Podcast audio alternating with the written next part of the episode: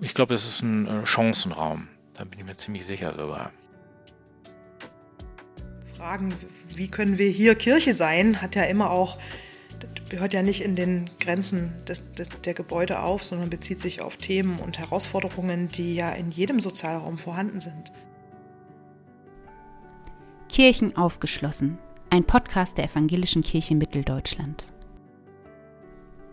Vielleicht hatten Sie, liebe Hörerinnen und Hörer, schon einmal unser zweites Buch in der Hand. Hybride öffentliche Räume. Auch unsere Wanderausstellung heißt so. Sie haben sich gedacht, oh, hybride öffentliche Räume, was bedeutet das eigentlich? Den Fragen gehen wir heute nach. Was ist eigentlich ein Raum?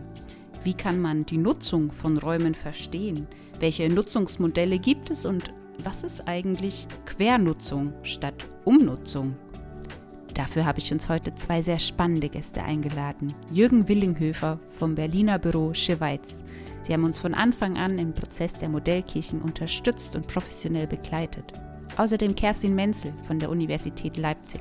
Sie forscht zum Thema Sakralraumtransformationen und ich freue mich, die Expertise der beiden in einem Gespräch zusammenzubringen.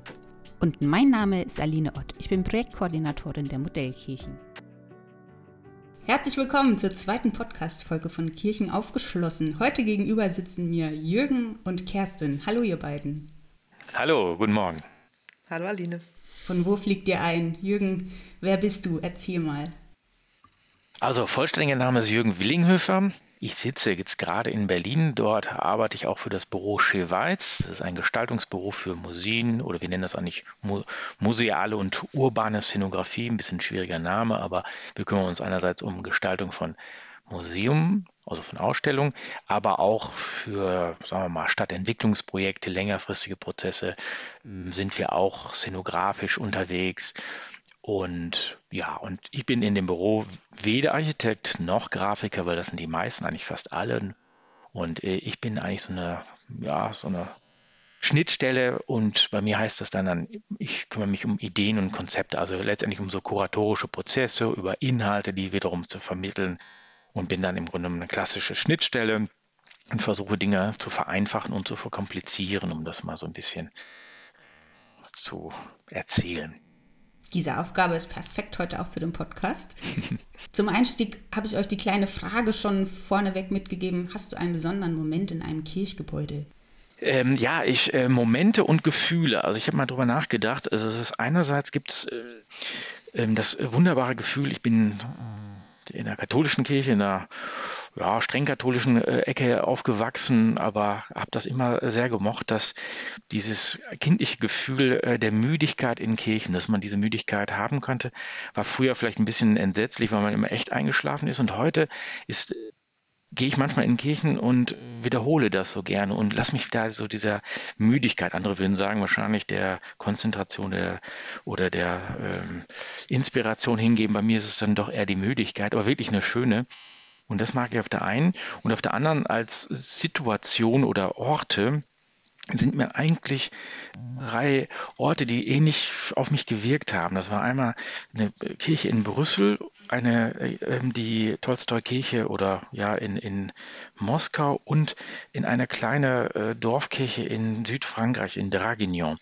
Und alle drei hatten dieses wunderbare Gefühl eines Gewusels. Aber man wusste nicht ganz genau, was passiert denn da. Da war eine, eine, eine, eine Messe, aber da passierte so vieles gleichzeitig und, und, es funktionierte. Es wurde keiner irgendwie gestört und trotzdem würde man im ersten Moment, war ich so gemeint, oh, was machen die denn da? Laufen Kinder rum. Der eine lag da schon fast auf dem Boden, also richtig streng gläubig und, und, und. Also das war grandios. Kerstin, Herzlich willkommen auch an dich von Leipzig nach Leipzig. Wer bist du? Also mit Jürgen verbinden mich zwei Sachen, habe ich gerade festgestellt. Das erste ist, dass ich auch lange in Berlin gelebt habe, bevor ich 2020 nach Leipzig gekommen bin, um in der Forschungsgruppe Sakralraumtransformation als wissenschaftliche Mitarbeiterin zu beginnen. Und das zweite ist, dass ich in dieser Forschungsgruppe die Koordinatorin bin im Moment, neben meiner Arbeit in einem Teilprojekt und da auch dazu da bin, äh, Dinge zu vereinfachen und zu verkomplizieren und konzeptionell mm, die Dinge zusammenzuführen, die dieses interdisziplinäre Projekt da so tut. Ich bin praktische Theologin, ähm, arbeite hier am Lehrstuhl, beschäftige mich viel mit der Frage nach der Öffentlichkeit der Kirche, des Gottesdienstes, nach der, mit der Entwicklung des Pfarrberufs, habe äh, eine Dissertation geschrieben zu Kirche in ländlichen Räumen und dem Pfarrberuf in ländlichen Räumen, also ausgedehnte Verantwortungsbereiche, Schrumpfung von Kirche sind Themen, die mich schon lange beschäftigen. Und die Frage nach den besonderen Momenten, da sind mir zwei Räume auch eingefallen. Das erste ist dass ich, äh, ich habe lange in Marburg studiert, aber auch ein Jahr in New York. Und da gab es den James Chapel und in diesem Chapel, das ist ein ganz verwandelbarer Raum, ganz multifunktional. Mal gab es große Tücher, die von der Decke hingen, mal saßen wir auf der Empore oben, mal saßen wir im Kreis, mal saßen wir frontal. Aber vor allen Dingen gab es in, dieser, in diesem Chapel einen Abendmahlstisch und an dem ist ganz viel passiert in einer sehr heterogenen Gruppe, die da miteinander studiert und gelebt hat die Gemeinschaft der Verschiedenen, die Suche nach der kritischen Kraft des Glaubens, das war für mich ein sehr kraftvoller Ort. Und das zweite, der zweite Raum ist die Marienkirche in Berlin, ganz anders, ganz traditionell, ganz alt, atmet den, die Zeit, der Totentanz im Eingang, der davon predigt, dass wir alle gleich sind vor Gott und vor dem Tod, alle sozialen Differenzen nivelliert. Und das ist die Kirche, in der mein großes Kind, ich habe zwei Kinder, mein großes Kind getauft ist und in der ich ordiniert bin. Das heißt auch so die klassische Bindung an eine Kirche über Höhepunkte im Leben. Ah, schön. Kirchen und Kirchgebäude sind ein verbindendes und emotionales Thema, merken wir immer wieder auch in den Modellprojekten. Und dabei, was ihr jetzt auch beschrieben habt, diese Raumwirkung, dieses in so einen Raum reinkommen, was manchmal Dinge auslöst, loslöst, entweder müde macht, traurig macht, manchmal auch dankbar oder auch Raum für diese Emotionen überhaupt zu geben. Ich frage mich immer, wir haben ja auch diese Publikation, die heißt genauso Hybride öffentliche Räume. Und ich hänge immer ein bisschen an dem Titel, weil ich ihn nicht so ganz inhaltlich aufdröseln kann. Ich dachte, ihr zwei seid die perfekten Experten und Expertinnen heute, damit wir das angehen. Ihr habt schon so schön von Raumerfahrungen erzählt. Jürgen, du hast damals bei uns dieses Projekt mit angestoßen, mit angefangen, mit begleitet, der 500 Kirchen, 500 Ideen. Und ich dachte, erzähl uns doch mal, wenn wir schon mal jemanden dabei haben. Wie war das? Wie hat das angefangen? Wie habt ihr euch zu Kirchenräumen verhalten? Wie sind wir dazu gekommen? Da muss ich selber drüber nachdenken. Die Anfänge sind ja immer meistens noch im Dunkeln, aber nein, äh, es war relativ simpel. Wir kannten, weil, äh, sagen wir mal so, die beteiligten Institutionen waren ja damals die Evangelische Kirche Mitteldeutschland und die IBA Thüringen. Und wir kannten Ulrike Rothe von der IBA Thüringen und wir kannten eine, die Förder, ja, die, die Kulturstiftung des Bundes, die ja das ja auch mit gefördert hat, gleich zu Anfang. Und die hatte uns damals angefragt, ob wir das denn auch machen könnten, weil das ein bisschen speziell ist. Das ist jetzt keine Ausstellung, das ist, was ist das eigentlich?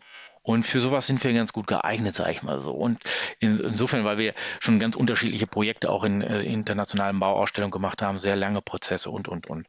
Und dann wurden wir direkt in Medias Res äh, reingeworfen und sollten genau diesen Prozess organisieren. Ja, wie kann man denn das machen? Ein, ein, zu dem Lutherjahr war das damals, sollte irgendwas passieren.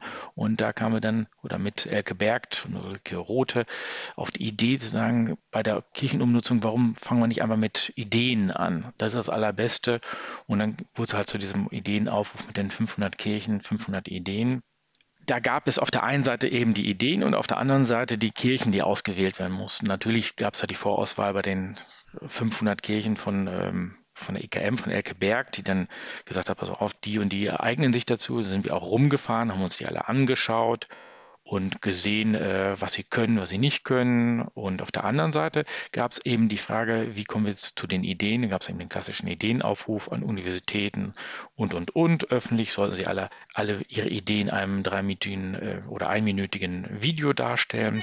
Und wir haben das gleichzeitig, gleichzeitig äh, haben wir das mit den Gemeinden, das war noch der dritte Aspekt, mit den Gemeinden zusammen auch Ideen zu entwickeln. Das ist eine, hat meine Kollegin Kira Soltani gemacht. Die ist an äh, zu zehn oder zwölf Gemeinden gefahren, hat da Workshops gemacht und mit denen für ihre Kirchen ihre wunderbaren Kleinode, ihre tollen Kirchen, an denen sie alle sehr hängen, ähm, eine Idee zu entwickeln. Und es war fast immer gleich. Es gab immer Kaffeekuchen, Plätzchen, belegte Brötchen mit Käse und Mett natürlich. Und äh, dann am Anfang gab es keine Idee. Es war betretenes Schweigen. Dann kamen plötzlich die Ideen, da waren es zu viele. Dann wurde sich häufig auch gestritten. Und es kamen immer, es waren also sehr aufregende Diskussionen und Workshops. Und am Ende stand dann die Formulierung dieses Videos, sodass wir da auch auf der Ebene zu einigen Videos gekommen sind. Und dann zur Auswahl, vielleicht dann noch kurz zurückzuführen, ähm, hatten wir dann den Fachbereiter Iber Thüringen, die dann A, die, die, die Ideenvideos, die ausgewählt werden sollten, die dann weiterhin qualifiziert werden sollten, mit den Kirchen äh, ausgewählt hat, beziehungsweise so zehn oder zwölf ausgewählt hat. Das war so ungefähr der Anfang, sagen wir es mal so. Wenn Kira dann zusammensaß mit den Leuten, dann waren erst die Ideen da und dann wurden sie in die Räume vor den Kirchen, vor denen die Gemeinde saß, hineingelegt oder wurde anhand der Räume überlegt? das war so ein bisschen, wie es immer so ein bisschen ist, zweigleisig. Natürlich war Kera auch gut vorbereitet und hat gesagt, hm, wenn das da schockt, was mache ich dann? Also nach dem Motto, da muss ich ja ein bisschen was im Gepäck haben und dann so ein bisschen Ideenanreize. Und hatte sich natürlich auch als Architektin da vorher auch mit beschäftigt mit diesen Räumen. Und das war so ein bisschen äh, wirklich im Zwiegespräch oder im, einem, im Gruppengespräch, dass sich das dann auch entwickelt hat. Noch viele haben, kamen ja schon auch mit Ideen, ne? ob das so eine Kaffeetafel war oder eine, eine für Tanzabende oder oder. Das waren die einfach, einfachsten Ideen. Gab es auch die radikalen Ideen, ne? also von wegen, wir machen da mal jetzt ein Schwimmbad raus. ja, also sowas gab es dann ja auch. Also, äh, also insofern, das hat sich meistens also in diesen Gesprächen ergeben, aber wie gesagt, es gab immer schon natürlich auch so ein bisschen Prozess im Hintergrund, die, die versucht haben, das so anzuschieben, ja.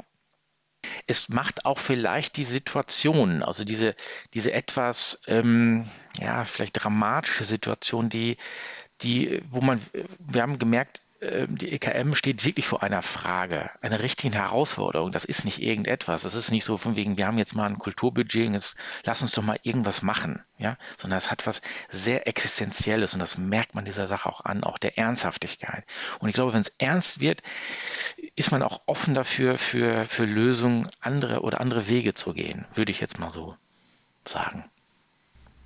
Nimmst du das auch so wahr, Kerstin?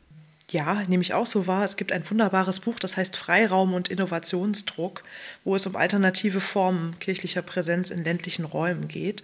Und als die, die das geforscht haben in Bonn und in Greifswald, ähm, gesucht haben nach Beispielen dafür, sind sie vor allen Dingen auf ostdeutsche Beispiele gekommen und äh, sind eben zu dem Ergebnis gekommen, da wo Kirchlichkeit schon ein ganz anderes Level erreicht hat, ist eben einerseits Freiraum da und zum anderen auch der Druck zur Innovation und an Dinge neu und anders zu denken. Und das nehme ich in unserer Forschung auf jeden Fall auch so wahr. Magst du ein paar Takte zu sagen, zu was ihr forscht und was eigentlich Transara ist? Was findet die Wissenschaft spannend an, zum Beispiel unseren Modellkirchen? Ja, also grundsätzlich ist es ja so, dass manche denken, Kirche hat irgendwie so Handlungsformen und dann braucht sie vielleicht auch noch Gebäude dafür. Also das Eigentliche ist sozusagen das, was, was man tut, die Menschen, ja immer dieses wunderbare Diktum, wir wollen in Menschen investieren und nicht in Steine. Und ich würde ja immer sagen, Kirche kann ja gar nicht anders sein als räumlich. Wir können uns ja nicht treffen, wenn wir nicht uns in Räumen treffen. Also diese Idee ja, halte ich doch für arg verkürzt. Und ähm, das Wunderbare ist ja, dass diese Kirchengebäude, die wir haben und ja auch manche von den anderen, die Gemeindehäuser und die Pfarrhäuser sind ja auch ja, mit Ideen gebaut. Das ist ja Architektur und nicht einfach nur irgend so eine, so eine Hülle. Dazu vielleicht später noch mal ein bisschen mehr. Mhm. Ich glaube, die Chance von Kirchengebäuden, und das ist das, was uns in der Wissenschaft natürlich auch interessiert, ist, dass sie einfach so stark vernetzt sind. Also, dass wohl Leidenschaft dahinter hängt, weil sie irgendwie mit einem Stadtteil oder mit einem Dorf und den Menschen, die da leben, total verbunden sind, positiv besetzt sind, biografisch irgendwie Bedeutung haben. Ich glaube auch, dass die Kirchengebäude ein ganz hohes Potenzial haben für Engagement, dass Leute sich beteiligen und engagieren, ihre Freizeit aufwenden, um da irgendwas zu tun, ist einfach total hoch. Und übrigens auch finanziell sind sie, glaube ich, wirkliche äh, Ressourcenträger, dass Menschen bereit sind, da zu investieren, um eine Kirche zu erhalten oder wieder nutzbar zu machen. Kann man schon deutlich wahrnehmen. Ja, und das, ähm, Transara ist wie gesagt, ein interdisziplinäres Projekt, was einige Bereiche abdeckt, die bei Nutzungsveränderungen involviert sind, also die Theologie und die Liturgiewissenschaft, also die kirchliche Perspektive, die Kunstgeschichte und damit auch die Denkmalpflege, die Architektur und auch die Ökonomie. Das sind so die großen Richtungen, aus denen heraus wir schauen und wir untersuchen zum einen ähm, welche Transformationen eigentlich geschehen. Also wir versuchen überhaupt erstmal sogenannte Transformationslandschaften zu beschreiben. Äh, und das im Vergleich zwischen der Region Aachen, also Bistum Aachen und die evangelischen Kirchen in diesem Bereich und äh, ich sage mal die Großregion Leipzig-Halle, Merseburg, also das ist unser ostdeutscher Untersuchungsraum. Und da nehmen wir erstmal wahr, dass zwar in der medialen Aufmerksamkeit vor allen Dingen die großen Umnutzungen sind, also Kirche gibt ihre Gebäude ab. Wenn man aber mal quantitativ schaut, fällt auf, dass es sehr viel mehr Neunutzungen und Neubauten gibt, als man so glauben würde. Vor allen Dingen in Ostdeutschland, wo man ja irgendwie wirklich im niedrigen Bereich ist, was die Mitgliederzahlen angeht, ist das total erstaunlich, wie viele Kirchengebäude einfach auch reaktiviert werden oder neu gebaut werden oder ersatzgebaut werden. Dann gibt es viele offene Prozesse, viele Kirchen, wo einfach unklar ist, was mit denen passieren wird. Stichwort lange Prozesse. Es gibt viele unauffällige, aber durchaus ästhetisch anspruchsvolle und vor allen Dingen auch wirklich reaktivierende Nutzungsveränderungen. Eine Fahrradkirche. Wir sagen manchmal, die häufigste Sakralraumtransformation ist der Einbau einer kleinen Teeküche und von Toiletten, weil allein das schon ganz viel macht mit einer, einem Kirchengebäude, man das als Treffpunkt neu etablieren kann, wenn die basalen körperlichen Bedürfnisse nochmal anders gedeckt sein können der Einbau von Gemeinderäumen, oft verbunden auch mit dem Verkauf des Gemeindehauses oder des Pfarrhauses, was nicht mehr bewohnt ist. Das sozusagen ist das Gros. Und dann gibt es natürlich auch Umnutzungen, tatsächliche in Westdeutschland mehr als im Osten. Das ist insofern interessant, weil die ostdeutschen Kirchen ja schon früh angefangen haben, Kirchen wirklich umzunutzen, ungefähr so früh wie die Niederlande, das weiß man oft nicht. Aber heute sind die ostdeutschen Kirchen eher zurückhaltend, was richtig Verkauf und Umnutzung angeht. Und das ist das, was uns für den ostdeutschen Untersuchungsbereich in Leipzig, wo ich mit Alexander Deeg, das ist der Leiter des Teilprojekts hier, was wir uns, wofür wir uns besonders interessieren. Also das, was ihr in der EKM Quernutzung nennt, wir nennen es hybride Nutzung. Und da haben wir einige Fallbeispiele, wo wir uns angucken, wie sind die Aushandlungsprozesse vor, im, vor dem Prozess, im Prozess und im Verlauf der neuen Nutzung. Denn die Aushandlungsprozesse hören nicht auf, wenn eine neue Nutzung gefunden ist. Welche ästhetischen Lösungen finden sich und wie ist die Perspektive der unterschiedlichen Akteure? Das versuchen wir zu erforschen und zu erheben. Jürgen, aus so einer kreativen, innovativen Perspektive reicht es, eine Teeküche einzubauen oder ist es irgendwie halb gar? Im Gegenteil, also da habe ich äh, schwer nicken müssen, wo man denkt, ja, genau, wir denken, ich habe ja eben auch so übertriebenerweise äh, gleich von der Schwimmbadkirche äh, gesprochen. Das war vielleicht da sicherlich das eindrucksvollste Schrägbeispiel. Ja, das ist natürlich immer so ein bisschen, ähm, äh, verkauft sich, das Schräge verkauft sich am besten, aber ich würde äh, genau umgekehrt natürlich sagen, nee, nee, vergessen wir aber mal nicht, dass die Teeküche das Wesentliche oder, du ja auch eben gesagt hast, die Toiletten, das sind elementare äh, ähm, Veränderungen, weil man plötzlich, wie jetzt zum Beispiel in den Herbergskirchen, das ist ja sehr wichtig, wenn man diese Herbergskirche will ich nutzen will, dann braucht man genau äh, ähm, einen ja, äh, kleine Kleinstorte für diese Bedürfnisse. Ne? Dann bekommen diese Räume ganz andere äh, äh Möglichkeiten dann kannst du sie wirklich, also wenn man jetzt mal von Nutzung äh, spricht, dann kann man sie auch anders nutzen, weil wir kennen ja alle, äh, wenn das Bedürfnis groß ist, dann sucht man natürlich danach. Und danach fragen auch viele ältere Leute, gehen sie wohin oder nicht wohin? Ganz simpel. Also deshalb ist Teeküche und Toilette, ja, ich würde sagen, so ein Rieseneingriff. Viel, viel größer, als man das mal äh, gemeinhin äh, verstehen würde. Ja. Ist übrigens total interessant, wo Toiletten eingebaut werden in Kirchengebäuden. Mhm. Ähm, es gibt manchmal ja so freie Räume, also Sakristeiräume, die direkt in sozusagen hinter oder neben dem Altarraum sind. Und das ist wohl ein heikler Ort. Jedenfalls gab es wohl auch schon Superintendenten, die den Grundriss gesehen haben mit dem Klo hinter dem Altar und gesagt haben, da nicht. Aber ich, wir haben auch schon eine gesehen, wo man so neben dem Altar geht man durch so einen Vorhang und dann ist da die Toilette. Was du beschreibst, sind so die klassischen sakralen Gefühle, so das, das Heilige darf nicht verletzt werden oder dass ja viele Leute auch eine hohe Emotion haben, ne? können nicht so genau rational begründen, warum das jetzt keinen Sinn macht, das an dieser Stelle einzubauen, umzubauen oder neu zu denken, aber es ist trotzdem in dem Moment nicht möglich. Das, glaube ich, erlebst du immer wieder, Kerstin. Auf jeden Fall. Ganz klassisch ist ja dieser Begriff, fällt immer der Raum. Jetzt gibt es Leute, die beschäftigen sich ganz dolle mit Raumtheorien. Sagt mal, ihr beide in drei Sätzen, was denkt ihr euch, wenn ihr in den Raum kommt? Was ist ein Raum für euch? Ja, ist natürlich eine schwierige ähm, Frage, weil natürlich wir alle äh, verstehen, was das ist, irgendwie ein Raum. Das hat umgrenzt ist, manchmal hat es oben noch was drauf und trotzdem würden wir auch immer noch den Landschaftsraum an solche nehmen. Und ich finde da den, den, den, den Kirchraum wirklich einer der interessantesten, weil ich ihn natürlich am, von Kindheit kenne oder wir kennen äh, Kirchenräume. Wir kommen rein, er ist klar strukturiert oder die meisten sind klar strukturiert nach vorne und nach oben. Und wir wissen auch, wo wir lang gehen dürfen, wo wir vielleicht nicht lang gehen dürfen. Klar, das haben wir gelernt und haben sofort ein Gefühl dafür, weil, wie gesagt, man ist leise, man tut bestimmte Dinge nicht. Und das, was du eben gesagt hast, so das, was wir vielleicht auch die Sakralität, die ist natürlich erlernt, ne? also das ist klar. Aber trotzdem haben wir diese impliziten Regeln ja schon äh, in uns drin äh, durch Lernen, dass wir wissen, wo wir da lang gehen. Also insofern ist, ist der Kirchraum sehr, für mich, sehr, ich würde sagen, schon, wie du sagst, symbolisch strukturiert. Symbolisch strukturiert auf jeden Fall. Und die Architektursoziologie sagt, dass sich in den Räumen sozusagen die Konzepte von einer Gemeinschaft zeigen, in einer Weise, wie wir sie nicht beschreiben können, sondern sie werden sozusagen gebaut. Und man sagt ja oft, dass die Kirchengebäude, dass die Liturgie, also der Gottesdienst, die Baumeister der Kirche ist. Das halte ich für unterkomplex, weil das ein viel stärkeres Wechselverhältnis, ein viel stärkeres Ineinander von Gottesdienstentwicklung und Raumentwicklung ist über die Geschichte hinweg. Man weiß nicht, sozusagen, richten sich die Gottesdienste nach den Räumen, in denen man sich bewegt oder baut man immer wieder auch um oder neu, weil man neu Gottesdienst feiern will. Und ich glaube, es ist beides. Es kann sich nicht gegeneinander aufrechnen lassen. Und ich glaube, dass manchmal Kleinigkeiten den Raum und das Raumerleben schon total verändern. Ich habe jetzt gerade zu einer Pilgerkirche in Merseburg die Gästebücher gelesen und da liegen Liederbücher auf der Empore, wo Pilger übernachten können. Und das wird offenbar ganz viel genutzt. Und allein diese rumliegenden Liederbücher machen etwas mit dem Erleben dieses Raumes, weil Menschen anfangen zu singen und äh, sich Abendchoräle oder andere Lieder abends zum Schlafengehen selber singen und davon ja, ganz berührend erzählen in diesem Gästebuch.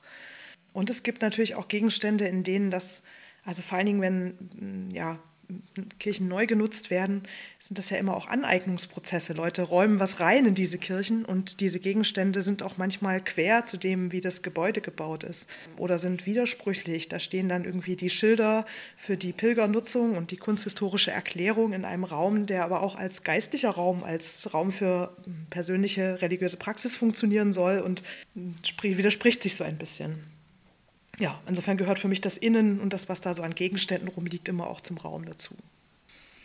Ich habe nochmal ein hohes Interesse bekommen, seit wir immer per Zoom so die Kacheln gesehen haben und man in die Räume der Menschen reingucken konnte. Und ich mir auch immer dachte, sagt, also es sagt total viel aus, welches Bild im Hintergrund hängt, ob jemand vor einer riesigen Bücherwand sitzt, wie er sich selbst versteht oder verstanden wissen will und so. Da habe ich das erste Mal wirklich auch mir nach, also mir noch mal mehr darüber Gedanken gemacht, Kerstin, wie du gesagt hast, was will ich ausdrücken durch den Raum, den ich gestalte und wie ich ihn lebe. Und manches ist Selbstaussage und manches ist aber auch rein pragmatisch und manchmal ist es auch schwer zu unterscheiden. Also dann geht eben der Schreibtisch nur da rein und dann findet man das zwar blöd, was hinter einem steht, aber gut, es steht ja dann trotzdem in der Wohnung und auch das sagt was.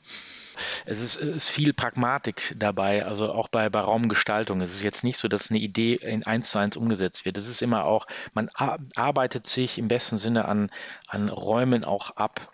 Nicht? Also wir, wir lernen ja auch damit umzugehen, nicht? Also in der Gestaltung eines Raumes, wie mit Licht umgegangen wird, wo ein Teppich hingehört, der wiederum raumstrukturierende Elemente wieder positionieren kann und und und. Also das ist auch etwas, da ist man auch manchmal überrascht, das merke ich immer bei unseren Chefgestaltern, wie überrascht die selber immer sind von bestimmten Ideen, die dann ganz anders, ne? Also hier, das ist die Idee, das ist die Skizze und zack, das ist dann die Umsetzung. Das macht total, also auch viel Freude. Man könnte fast sogar sagen, dass die Räume selber Akteure sind in diesen Aushandlungsprozessen. Dass die eine Eigenständigkeit, manchmal auch eine Widerständigkeit haben oder eine, eine Dynamik entwickeln, mit der keiner vorher gerechnet hat. Ja, ist so, glaube ich auch. So ja. ja. Wenn man diese Dynamik so ein bisschen bändigen will, spricht man ja oft von verschiedenen ich könnte, Skalen vielleicht, wie stark ein Raum umgenutzt wird oder wie wir in der EKM sagen, quer genutzt. Kirche sollte schon auch noch an irgendeiner Stelle Kirche bleiben, wie auch immer das dann aussehen mag. Könntest du näher differenzieren, wie sich Hybridität, wie ihr das im Forschungsprojekt nennt, ausdrücken kann? Kann ich, ja. Wir haben nämlich eine kleine Typologie entwickelt, die jetzt auch an manchen Stellen Vorhandenes in der Forschung schon aufnimmt, aber vielleicht auch das eine oder andere nochmal ergänzt. Ähm, und wir haben drei Typen, die hybride, explizit hybride Nutzung. Und Hybrid heißt bei uns, es gibt, also Hybrid ist ein schwieriger Begriff, der wird von vielen sehr unterschiedlich verwendet.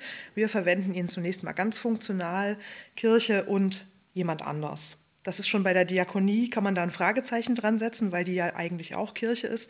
Aber sie äh, funktioniert ökonomisch und in den ganzen Prozessabläufen und in den, sag ich mal, drunterliegenden Logiken schon anders als Kirchengemeinde, sage ich mal. Deswegen wäre auch sowas wie Diakonie und Kirche für uns eine hybride Nutzung. Und es gibt für uns drei Typen.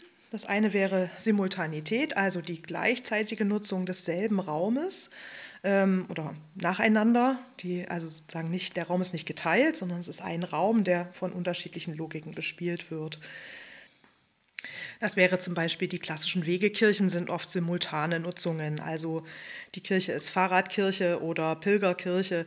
Ähm, die Herbergskirchen sind auch simultane Räume, ähm, wenn denn der Vorhang offen ist. Kann man schon diskutieren, ob das stimmt. Denn die zweite, das zweite Konzept ist Separation. Also das äh, eine Raumtrennung eingefügt wird. Das kann ähm, eine wirklich aus, aus Wänden sein ähm, oder aus Decken. Also es gibt vertikale und horizontale Teilung. Da gibt es zum Beispiel hier in Leipzig die Heilandskirche, die im Untergeschoss, also schon in den 80er Jahren, eine Trennung äh, sozusagen auf äh, der Mitte der Höhe der Kirche auf Emporenebene eingebaut wurde. Und da ist im Untergeschoss soll ein Stadtteilzentrum etabliert werden. Und oben ist der Sakralraum, der auch multifunktional genutzt wird. Um, also es kann aber auch, auch flexiblere Trennungen sein, Vorhänge, Glaswände, allerhand solche Dinge finden sich in Kirchen. Und das Dritte, und das ist vielleicht etwas, was bisher noch nicht so im Blick gewesen ist, ist das, was wir Anlagerung nennen, dass also etwas im Umfeld der Kirche neu entsteht, Stichwort Kultur- und Bildungswerkstatt in Nöbdenitz zum Beispiel, wo ähm, sich um das Kirchengebäude herum eine neue Nutzung ähm, etabliert, die dann wiederum aufs Kirchengebäude und dessen Nutzung auch zurückwirkt. Wir haben hier in Leipzig zum Beispiel auch ein äh, diakonisches Quartier, was rund um eine kleine katholische Kirche ähm, etabliert wird, Campus Lorenzo. Und ich denke, dass das auch auf das, die Nutzung des Kirchengebäudes, auch wenn das erstmal unberührt bleibt, auf jeden Fall einen Einfluss hat. Ja, und dann ähm, gibt es natürlich die klassische Umnutzung, wo man diskutieren kann, wo geht die eigentlich los? Das haben wir im Forschungsprojekt am Anfang intensiv getan, weil die Architekten gesagt haben, ja, Umnutzung ist, wenn man einen Bauantrag stellt. und ähm, das ist natürlich richtig. Ähm, ich glaube, dass oder ein Antrag auf Nutzungsänderung. Ja, das, also das, das ist natürlich sozusagen irgendwie rechtlich eine, eine klare Grenze. Ich denke, dass ähm, sozusagen, wenn ich so drauf gucke, ist für mich zum einen entscheidend, ähm, wenn eine Kirche verkauft wird, ist es für mich klar eine Umnutzung, also wenn sie aus der kirchlichen Trägerschaft geht. Und das Zweite ist, ähm, also oder nicht in andere kirchliche Trägerschaft gerät. Ne? Es muss ja nicht unbedingt, gibt ja auch sozusagen kirchliche Dienste und Werke, die äh, ein Gebäude übernehmen können. Und das Zweite ist, dass ähm, da kirchliche oder gottesdienstliche Nutzung endet. Also da, wo es vielleicht einen Antrag auf Nutzungsänderung gibt, weil man eine zweite Nutzung reinzieht ins Kirchengebäude, wäre es für mich noch keine Umnutzung, sondern eher eben eine Quernutzung oder eine hybride Nutzung. Ich glaube aber auch, dass Umnutzung, wenn ich jetzt sozusagen nochmal ähm, von der Außenwahrnehmung drauf gucke, hat, glaube ich, viel damit zu tun, dass dann manchmal der Charakter der Kirche als ja, ein Ort der Identität, die auch Brüche integriert oder als ein äh, Ort der Gemeinschaft, die eben Grenzen überschreitet, verloren geht. Das sind oft kommerzielle Orte, die ich ganz klar als Umnutzung bezeichnen würde ähm, und Orte, in denen ja, so sage ich mal, das, was der Kirche symbolisch eingeschrieben ist, fraglich wird. Und das ist, es wird ja immer die, die große Frage, ne, Aline, wer, wer, die, die du auch mal gefragt wirst, was geht denn, wo ist denn die Grenze? Und ich habe manchmal das Gefühl, dass das, dass das Entscheidende ist, dass die Kirchengebäude öffentliche Orte sind. Also, dass sie für unterschiedliche Menschen funktionieren müssen ähm, und nicht sozusagen als Privatbesitz funktionieren. Wir haben eine Kirche dabei, die ist abgebrannt und wieder aufgebaut worden, weil einfach die Versicherungssumme da war. Keiner wusste, wofür man die brauchen würde, aber man hat sie halt wieder aufgebaut. Und die Menschen, die daneben wohnen, das sind, glaube ich, auch Gemeindeglieder, die nutzen die und öffnen die immer mal für Kino oder für andere Dinge. Es werden aber, glaube ich, keine Gottesdienste mehr drin gefeiert und die ganze Ästhetik dieses Raumes hat die von einem Party, einem privaten Partyraum. Also standen die Getränkekästen da und eine Bar und das, das kann in einer Kirche, die irgendwie noch äh, einen Geist atmet, auch völlig in Ordnung sein. Aber in dieser Kirche hatte ich doch das Gefühl, ich stehe in einem privaten Raum und das hat sich für mich gebissen. Ganz stumpf würde ich denken, eine Nutzung, also wirklich irgendwie aktiv was tun, da stehen Bierkästen drin, da wird eine Kinoleinwand aufgezogen. Das von meinem Gefühl her ist das wirklich stark genutzt, aktiv genutzt. Jürgen, was würdest du denn denken? Was ist eine Kirchennutzung denn wirklich ganz konkret und lässt sich da nochmal unterscheiden? Ja, ich finde äh, äh, von Kerstin die Unterscheidung sehr schön. Also privat und öffentlich sind natürlich Klassiker. Und mir fiel noch ein, es gibt eine am anderen Ende von privat, nämlich die total öffentliche Nutzung, die mir auch nicht so ganz behagt. Das wäre das, das kennen wir alle, glaube ich, wenn wir so in Kirchen, die nur noch reine oder nach dem Gefühl reine kunsthistorische Denkmäler sind, wo man da reinkommt und denkt so, hm, was ist denn, also da ist dann auch, alle bewegen sich in, aus Rom kennt man das aus den ganzen großen, oder wenn man irgendwo ist, in Italien, und dann die Massen dann reingehen. Nichts äh, gegen die kunsthistorischen Denkmäler, alles wunderbar, alles großartig. Aber man hat dann so ein, über mich überkommt dann so ein Gefühl von wegen, mh, hm, das ist mir dann zu viel. Das ist dann, da, da sehe ich kein, ich romantisiere das jetzt ein bisschen, kein, wie ich das früher sagte, so ein, ein, ein, altes Mütterlein, das da irgendwie noch am Beten ist oder wo, wo ich das Gefühl habe, ich kann mich jetzt in Ruhe mal hinsetzen und, was ich eben meinte, müde sein, kontemplativ, traurig sein, und ne, all diese Sachen.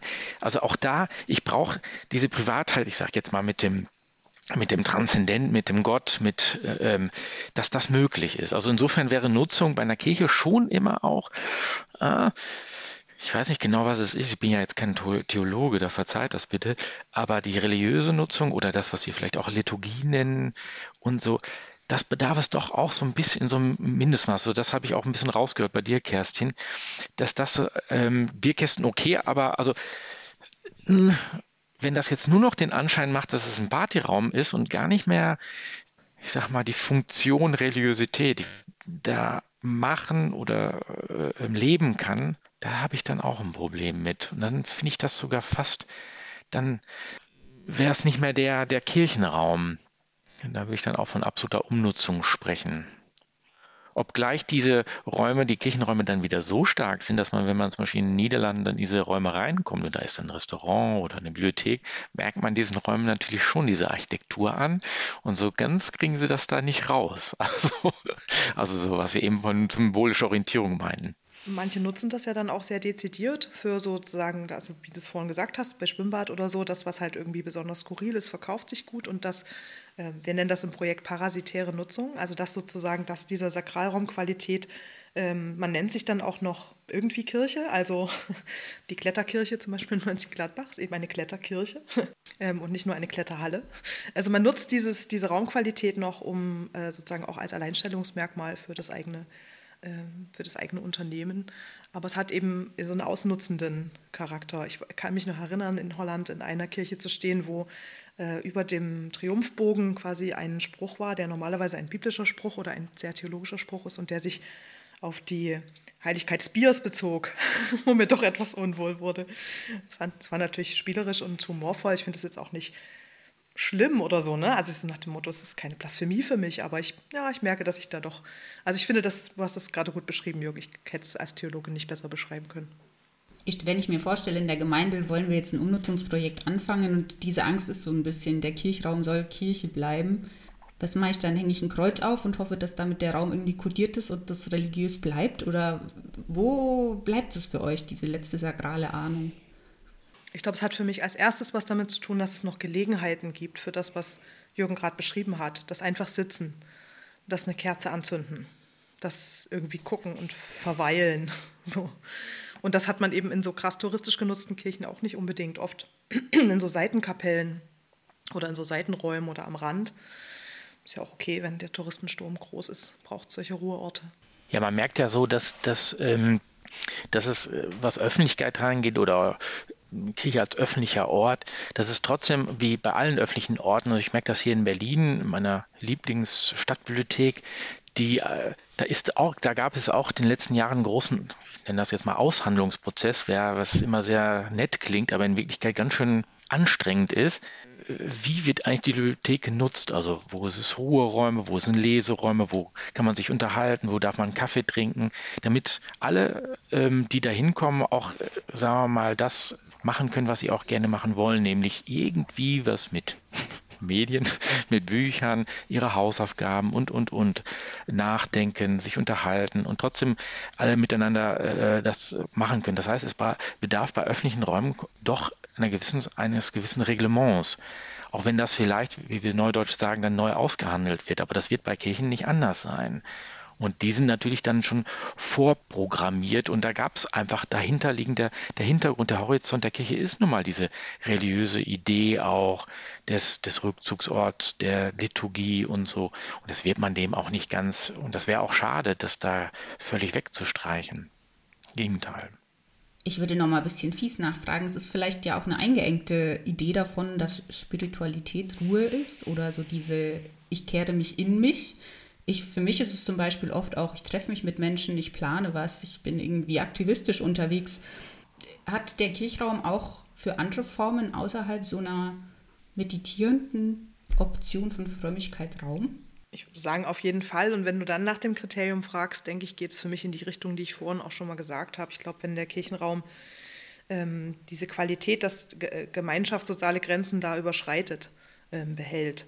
Und wenn er ja, nicht eine Identität konstruiert, die alle Brüche ausblendet. Das ist ja in den Kirchengebäuden, sind die Kriege eingeschrieben, ist Schuld eingeschrieben, sind, ist Leid eingeschrieben, so in diesen, in diesen Gebäuden. Also wenn das vorkommen kann, in dem, was man darin tut, auch an gemeinschaftlichem und aktivistischem, das, glaube ich, sind schon so Kriterien. Und ich finde, das ist auch die, die klare Abgrenzung dann, also was eben Grenzüberschreitung, grenzüberschreitende Gemeinschaft und was ja auch die Integration von Brüchen in der Geschichte angeht, ähm, sind natürlich auch die Punkte, wo dann eine Abgrenzung in rechte Positionen, weil ja oft die Frage ist, an wen kann man denn jetzt so eine multifunktional nutzbare Kirche vermieten oder wer darf denn hier Veranstaltungen machen. Ich finde, an der Stelle wird die Abgrenzung nach rechts schon auch dann begründbar. Ja, das ist vielleicht auch ein bisschen alt äh, oder ein bisschen widerlich mit der, mit der, mit der Kontemplation. Na, das ist einfach, ich empfinde das auch als positive oder für einen als negative Zumutung, wenn da jemand sitzt und ich auf den Rücksicht nehmen muss, also zum Beispiel oder sollte. Aber umgekehrt ist es ja auch so, ich, was ich immer sehr gemocht habe, sind einfach das Abendmahl feiern in der Kirche, also sprich eine Festivität. Das ist eine große soziale Sache mit ganz unterschiedlichen Leuten und die alle miteinander äh, in Einklang zu bringen, das ist ja, was kennt man ja, wenn man eine, Party macht oder ein großes Essen für die ganze Familie. Da ist halt Opa und Oma, Tante, die Kleinen und die Großen und so. Das muss man ja auch zusammenhalten. Da kann man nicht nur sagen, jetzt spielen wir nur Techno oder wir spielen nur Wiener Walzer oder sondern das, da muss man sich auch auf was einigen. Und das heißt, es kann dann schon auch Trubel, Jubel, Heiterkeit sein. Im Gegenteil, also das ist dann auch äh, eine Nutzung, die ich mir gerade in der Kirche sehr gut vorstellen kann, weil das ist ja auch Gemeinde. Es gab so, gibt so zwei Bilder, die ich aus St. Maria als, die also einen Ideenwettbewerb auch gemacht hat in Stuttgart, irgendwie immer im Kopf habe, wenn ich darüber nachdenke. Das eine ist so ein Mädchen, was von einem Trampolin quasi hochfliegt und man sieht hinter ihr so diese kirchliche Architektur, also dieses Springen und dann ein Tango-Gottesdienst, der darin stattfindet. Und für mich sind das schon sehr dichte Bilder davon, wie Heiligkeit oder ja, das, was unser Leben überschreitet, auch ja, in solchen Dingen erlebt werden kann. Das drückt sich für mich in diesen Bildern aus, auch wenn das jetzt vielleicht nicht für jeden so stimmt, aber es eröffnet zumindest die Möglichkeit. Und da macht es vielleicht auch einen Unterschied, ob man das in der Kirche tut oder woanders. Ich mag die Bandbreite, die ihr schon erzählt habt, von coolen Ideen, die Kirchen hatten über Tango, Schwimmbad, Kino hin zu einfach eine Teeküche einbauen. Und Jürgen, du hast es so schön als diese Aushandlungsprozesse auch nochmal benannt, die es dann, egal ob es eine große oder kleine Umnutzung ist, Quernutzung, trotzdem geführt werden müssen. Jetzt seid ihr schon in der Praxis relativ viel unterwegs gewesen. Gibt es irgendwas, wie man Leute ermutigen kann, Nutzungen auch einfach mal auszuprobieren. Gegen diese Aushandlungsprozesse und die Angst, dass es immer die eine Person gibt, die meckert. Was kann ich da tun? Wie bringe ich Ideen in diese Räume? Gute Frage, schwierig. Ne? Also man hat natürlich immer die Personen, die da stärker engagiert sind und die sich dann auch natürlich immer so klare Vorstellungen davon haben und sie auch versuchen irgendwie ein bisschen durchzusetzen, was ich auch verstehen kann. Wer Verantwortung übernimmt, hat es auch gerne so, wie er die Verantwortung übernommen sehen will. Aber ja, das kann man nur sagen, wahrscheinlich da sind wir oder, oder solche Partner ganz gut, die von extern, so halb extern kommen und dann so Anregungsprozesse machen. Also dann auch dazu ermutigen. Da ist schon ein bisschen Fremdheit immer dabei. Also man merkt so ein bisschen, da, wird dann gedruckst, dass man sagt, na komm, jetzt wollen wir das hier mal raus.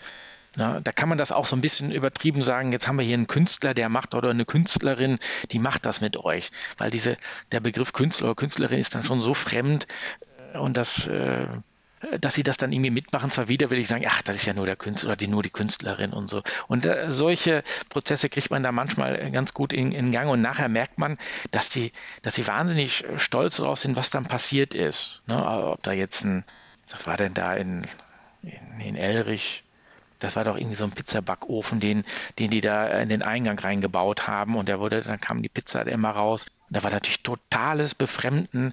Also, wie kann man denn sowas machen? Als es dann gemacht worden ist, mein Gott, was war das eine, äh, was war das eine, eine, Feierlichkeit? Nee, also da brauchst du vielleicht dieses Element des, äh, der, der Außenstehenden oder der, des fremden Impulses. Ganz simpel. Ich habe jetzt mehrfach so aus dem Kontext der Bauleute gehört, dass ihnen dass ihnen die TheologInnen mehr tun könnten. Und das finde ich eine interessante Rückmeldung, weil ich glaube, dass das auch eine theologische Aufgabe ist und damit auch eine Aufgabe von Pfarrerinnen und Pfarrern, mit den Menschen in einer Gemeinde darüber nachzudenken, was eigentlich der Auftrag von Kirche ist. Denn der ist ja nicht, dass man nur seine Gruppen pflegt, sondern der bezieht sich ja auf den ganzen Stadtteil oder auch den, das Dorf. Also zu fragen, wie können wir hier Kirche sein, hat ja immer auch hört ja nicht in den Grenzen des, des, der Gebäude auf, sondern bezieht sich auf Themen und Herausforderungen, die ja in jedem Sozialraum vorhanden sind. Das halte ich für eine, für eine theologische Leitungsaufgabe, das neu ins Bewusstsein zu bringen. Und das Interessante ist ja, wir haben ja im Moment in der Kirche sehr viel so Frust und Traurigkeit und Müdigkeit über zurückgehende Zahlen, über fehlendes Interesse, über weniger Gottesdienstbesucher. Und ich finde das interessant, dass im Kontext so einer erweiterten Nutzung von Kirchengebäuden an vielen Stellen total Resonanz entsteht. Und ich glaube, das ist das, wonach sich viele suchen, sehnen. Und wenn man das deutlich machen kann, dass das auch Gelegenheiten sind, wieder in Kontakt zu kommen mit Menschen, die jenseits der, derjenigen sind, die immer schon da sind. Ähm, und ich sage bewusst nicht jenseits von Gemeinde, weil oft sind es ja auch Mitglieder und gehören eigentlich dazu, sind halt bloß lange nicht mehr aufgetaucht. Ähm, und zwar eben nicht, weil man sagt, wir haben ein Angebot, mit dem wir euch erreichen wollen und wir wissen schon, was ihr braucht, sondern indem man Offenheit herstellt für die Frage, was fehlt hier eigentlich vor Ort, wer könnte Raum brauchen, was könnte mehr Raum brauchen. Äh, auch die Frage, was, was wollen Menschen machen, wo können wir uns anschließen, also die Kirche als Kooperationspartnerin und nicht mehr als diejenige, die etwas rüberbringen will. Und, und dann entstehen neue, und eben gerade über die Räume, entstehen neue Vibrationen, sag ich mal. Das gilt vor allen Dingen da, wo es sozial wird und diakonisch wird, wo man sich auch ähm, auf die Herausforderungen in einer alternden Gesellschaft einstellt, ähm, im Blick auf Familien und Kinder genau guckt, was ist eigentlich da dran oder im Blick auch auf ähm, Stadtteilentwicklung oder äh, Regionalentwicklung, gerade in so schrumpfenden Orten und schrumpfenden Regionen da wo man sich mit Kulturschaffenden zusammenbringt. Und ich glaube, das ist sowieso eine große Schwäche unserer Diskussion über Kirche, dass wir im Moment, ähm, sag ich mal, so die klassischen Felder vor allen Dingen fokussieren und die Parochie und die, die Kerngemeinde im Blick haben und das, wo Kirche weiterhin sehr positiv wahrgenommen wird in der Gesellschaft und weiterhin auch sehr nachgefragt ist, nämlich Bildung und Diakonie und Kultur, oft vergessen, wenn wir über Kirche sprechen. Und dann so ein Niedergangsnarrativ entsteht, was, glaube ich, auch eben nur die halbe Wahrheit ist. Ich glaube, an vielen Stellen ist es schon viel getan, wenn man mit so kleinen Dingen startet. Also was ausprobieren, Menschen einladen, den Raum neu zu nutzen und neu zu denken, also eben so einen Ideenworkshop zu machen oder eine Erzählwerkstatt zu machen oder mal eine Sozialraumbefragung zu machen oder eben so kleine Zwischennutzungen auch zu machen in wenig genutzten Gebäuden. Einfach Dinge, die dieses Gebäude wieder ins Gespräch bringen. Und, und dann nochmal andere Leute auftauchen, die über dieses Gebäude mit nachdenken. Also es sind, glaube ich, oft die kleinen Schritte, die in so einen Prozess reinführen können. Wir haben ähm, bei manchen Projekten gibt es so Schlüsselmomente, die eben genau mit dieser Öffnung zu tun haben. Zu sagen, ich gebe jemandem den Schlüssel und der darf da mal was machen. ähm, diese Offenheit. Und die ist, Stichwort Backofen in der Kirche, auch immer ein bisschen riskant. Ja, aber ich glaube, das, äh, äh, das war auch in unserem Prozess immer beobachtbar, dass es wirklich diese kleinen Sachen gibt, die, diese kleine neue Nutzung, dieses Wochenende, wo das mal geöffnet wurde, wo was anderes, das mal umgestellt wurde. Also wirklich Möglichkeiten zeigen, es geht anders, weil das ist ja so ein bisschen, man sieht diese verwunschenen Orte, man kommt da rein und man sieht erstmal gar nichts. Oder, oder das sind dann wirklich im wahrsten Sinne des Wortes ungenutzte Räume, weil da irgendwo Staub liegt, da sind noch die Fliegen und, und, und, und da sind noch Bänke, die sind aber irgendwie unordentlich. Man weiß gar nicht, warum die da so stehen. Man, man kann sich den Raum nicht erschließen und plötzlich diesen Raum wieder erschließbar zu machen. Also ein Beispiel war in äh, Donnendorf, glaube ich, war das dass sie da irgendwann mal einen Weihnachtsmarkt drinnen gemacht haben. Haben, haben sie einmal die Hütten da in die Kirche, da gab es auch keine Bänke mehr, hatten die auch genügend Platz und wussten noch, was haben sie gemacht? Ja, äh, da haben wir, dann regnet es eben nicht und wenn es schneit, dann, also da sind wir auch geschützt vom, vor der Witterung, also eine ganz simple Idee. Und plötzlich war die gesamte Gemeinde in dieser Kirche wieder. Aber überhaupt da erstmal wieder reinzukommen, den, den Ort oder die Orte wieder in Erinnerung zu bringen, ach, die gibt es auch, die sehen so aus, da ist das und das möglich. Also es sind so Kleinigkeiten, die immer wieder Möglichkeiten schaffen, dass das doch geht, dass man dann so überrascht ist. Ach, die haben wir auch noch. Mhm. In mir resoniert es total, was ihr sagt. Ich mag auch diesen Gedanken, wir sind nicht Kirche für andere, sondern mit anderen, über die hinaus, die aktuell eh in den Sonntagmorgen-Gottesdienst kommen. Das mag ich total gerne. Frag mich so ein bisschen, könnte so ein revitalisierter Ort nicht auch einfach das Vereinshaus sein, das in Dörfern ja auch manchmal sogar noch reger genutzt wird, weil noch ein paar Leute in den Fußballverein gehen. Braucht es da die Kirche für? Gute Frage. Ähm, ich würde mal sagen, also die Kirchen haben ja erstmal von, von der Situierung in einem Dorf oder in einer Stadt ja meistens den Vorteil, dass sie zentral sind. Immer wo wir hinkamen, zack, das Ding war mittendrin. Also man, man kam, konnte auch nicht drum rumfahren, wenn man durch die Uhr, da ist die Kirche. Beim Vereinsheim muss ich ehrlich sagen, müsste ich erstmal suchen. Ja, die sind meistens dann irgendwie der Sportplatz am Rand. Okay, den Sportplatz erkenne ich auch noch. Ähm, das ist jetzt einfach mal eine räumliche Sache. Und dann Verein sagt man ja nicht umsonst Vereinsmeiereien. Da sind auch immer, das sind immer Auszüge, das sind ja immer Interessen so, von wegen, bin ich jetzt Fußballaffin, ja, nein. Äh, mag ich Fische, ja, nein, also Angler. Oder kann ich singen, bin ich im Gesangsverein? Das sind natürlich sehr spezielle Interessen. Können wir sagen, beim Kirchenjahr bin ich gläubig, ja, nein. Bei Kirchen habe ich das, die sind so alt und die sind so zentral, dass man irgendwie sagt, ja, das ist irgendwie Religiosität, will ich auch nichts mit zu tun haben. Also bei einem, äh, einem Dorf war es so, dass der, dass da die, äh, die Kirchenglocke von dem alten PDS-Vorsitzenden oder äh, SED-Vorsitzenden gemacht wurde. Der hat das auch extra mir immer erklärt, mit Kirche hat er nichts am Hut, aber die Glocke, da, das macht er.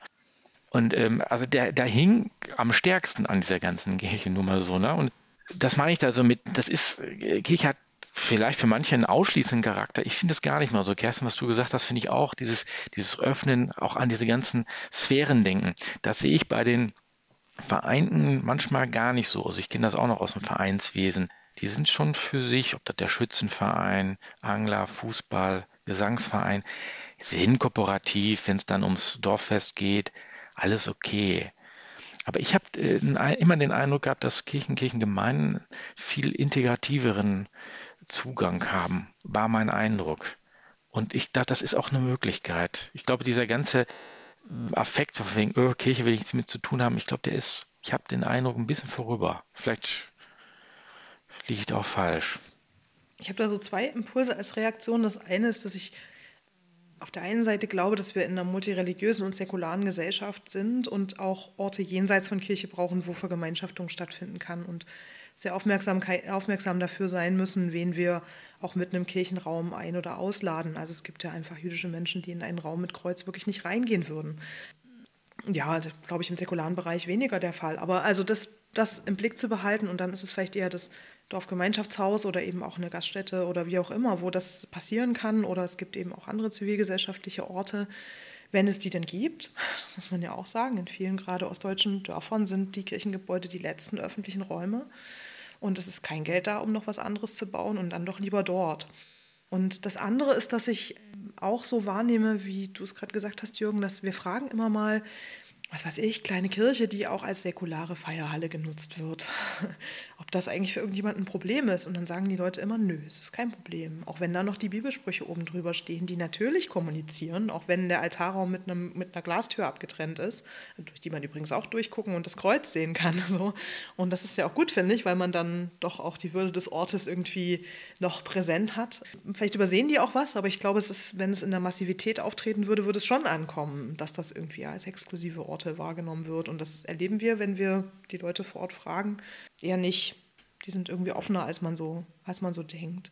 Und gleichzeitig, glaube ich, muss eben auch wirklich nicht alles in Kirchengebäuden stattfinden. Es gibt, finde ich, auch eben in einer ja, Kleinstadt in, in der die Kirche auch für den Weihnachtsmarkt mit genutzt wurde, also so Bastelstände und äh, auch Musik und Konzert eben vorne im Altarraum, wo es dann auch zum Teil wenig Respekt gab für das Programm, was da lief und der, das hat aber mit dem Betreiber zu tun, die dann einfach da wenig darauf geachtet haben, dass das geachtet wird. Und dann kann ich die Gemeinde auch verstehen, die sagt, das wollen wir jetzt nicht mehr. Dann machen wir lieber wieder irgendwie unser eigenes Ding und machen das nicht so sehr zusammen.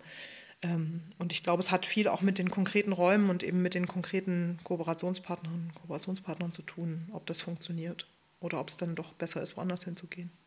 Ja, verschiedene Nutzungen bergen natürlich auch, dass die sich aneinander reiben. Kerstin, hast du da Erfahrungen gemacht in den Gemeinden?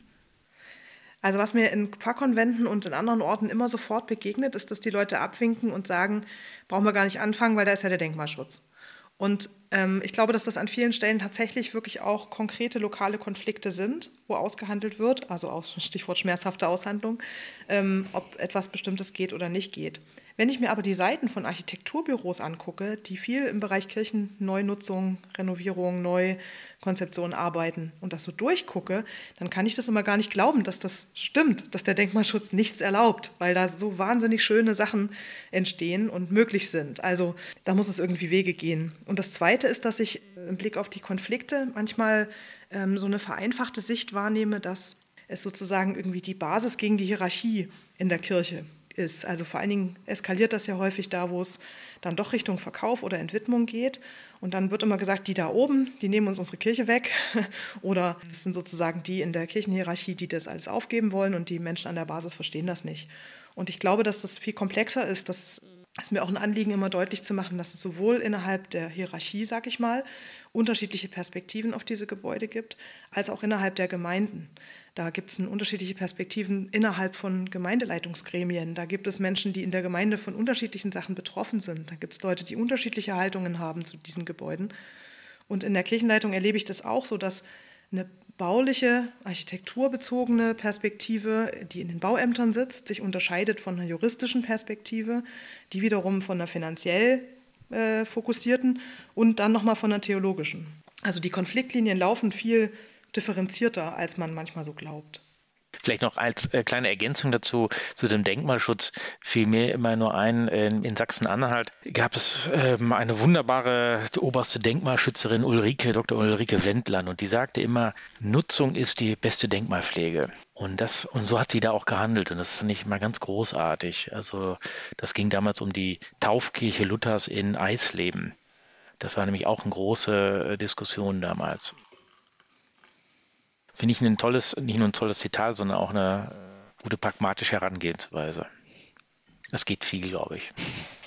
Ah. Ich bin schon richtig ins Träumen gekommen bei euch zuhören und Ideen hören und dass viel möglich ist. Das nehme ich so ein bisschen als Grundtenor mit, oder? Miteinander reden, Kirche über die Menschen, die in den Sonntagmorgen Gottesdienst kommen, hinausdenken, Gemeinschaft denken. Das fand ich super. Was glaubt ihr denn, welche Form von Raum ist zukunftsfähig? Was seht ihr in zehn Jahren? Und worauf habt ihr vielleicht auch Bock? Was, wenn ihr euch richtig was ausdenken könntet? Was würdet ihr machen wollen? Ich glaube nicht, dass es die eine Form von Raum gibt. Ich glaube, dass es äh, insgesamt für Kirche darauf ankommen wird, in einer ausdifferenzierten Gesellschaft ebenso vielfältig zu sein. Das heißt, mein Traum von Kirche ist einer, von Kirchengebäuden der Zukunft ist einer, der vielfältig ist und mehr ist als Ortsgemeinde. Also ich glaube, dass da noch viel Luft nach oben ist, dass wir auch in der Differenziertheit, wie wir Kirche sind, also kirchliche Arbeitsstellen, bei Jugendkirchen funktioniert es schon, aber ich glaube an vielen anderen Stellen auch nochmal deutlich machen können, dass Kirchengebäude gute Orte sein könnten für bestimmte Arbeitsbereiche. Und ich wünsche mir, dass Kirchenräume weiterhin Bildungsorte und Orte für Kinder und Familien, für Diakonie und für Soziales bleiben. Orte, an denen sich Menschen treffen und miteinander feiern können, wo sie was von dieser Gemeinschaft, die ja alle inkludiert, spüren können, von der gemeinsamen Suche nach dem guten Leben, wie es die Kirchen des globalen Südens sagen. Und ich glaube, als letztes ist mir schon auch wichtig, das, was wir auch, klar, die Ruhe ist nur die eine Seite, aber ich wünsche mir, dass wir auch den Mut haben, leere und offene Orte zu erhalten, vielleicht auch nur mit dem Nötigsten. Aber sie, oft wird ja gesagt, wir brauchen die Kirchengebäude nicht mehr, weil wir nicht mehr so oft Gottesdienst darin feiern. Und ich denke immer auch als Orte, die eben symbolisch für etwas stehen, was über unser hm, Alltagsleben, unsere hm, ja, hierarchische Gesellschaft, über das, was so eben vorfindlich und vor Augen ist, hinausreicht. Allein dafür, für diese symbolische, für diesen Fingerzeig zum Himmel sozusagen, den viele Kirchtürme ja auch darstellen, brauchen wir sie, Orte, in denen Leute einfach reingehen können, wenn das Leben nicht so einfach ist, wo sie auch an ihre Toten denken können, wo vielleicht ein Liederbuch eben ausliegt oder man eine Kerze anzünden kann.